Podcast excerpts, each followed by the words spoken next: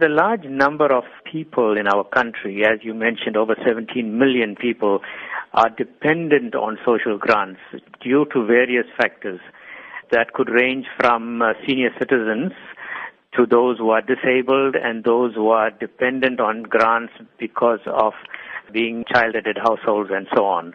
The social grants that are paid out by government really is a lifeline to those who are unable to earn income on a regular basis. But we often hear of cases where the grants are being abused, where the money is not being used to support the elderly, disabled, and children as is intended. How can this be better monitored? What happens is, especially those children who are still in school, their foster parents collect their grants, but the grants are not being used by those parents to cater for the needs of the children.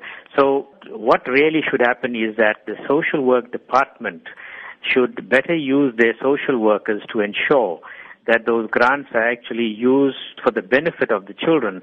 Then you have the issue of uh, the elderly who often uh, cannot collect their grants on their own, but they give this responsibility to a family member. And we have found that very often the family member do- doesn't really give the money back to the pensioner concerned or use the money for the well-being of that pensioner. The Social Development Department's Cash Paymaster Services contract ends on March 31st, meaning at this stage it's not clear how beneficiaries will receive their grants after that.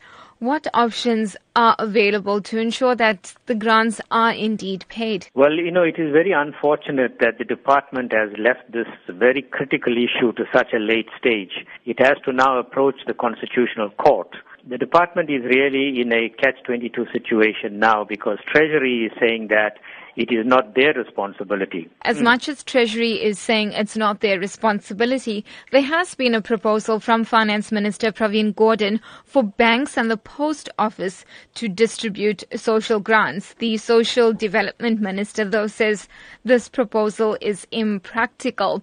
What's your take on this? I don't think it is an impractical proposition but it is a proposition that should have been on the table a while ago so that all the necessary structures can be put in place so that uh, it will then enable grant beneficiaries to collect their monies from banks.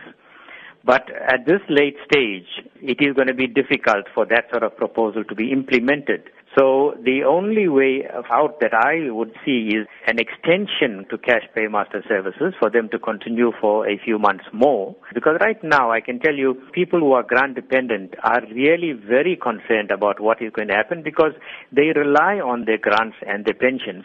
So uh, if there is some uncertainty about the payment structure, then it's going to make it very difficult for these people to actually make ends meet month on month.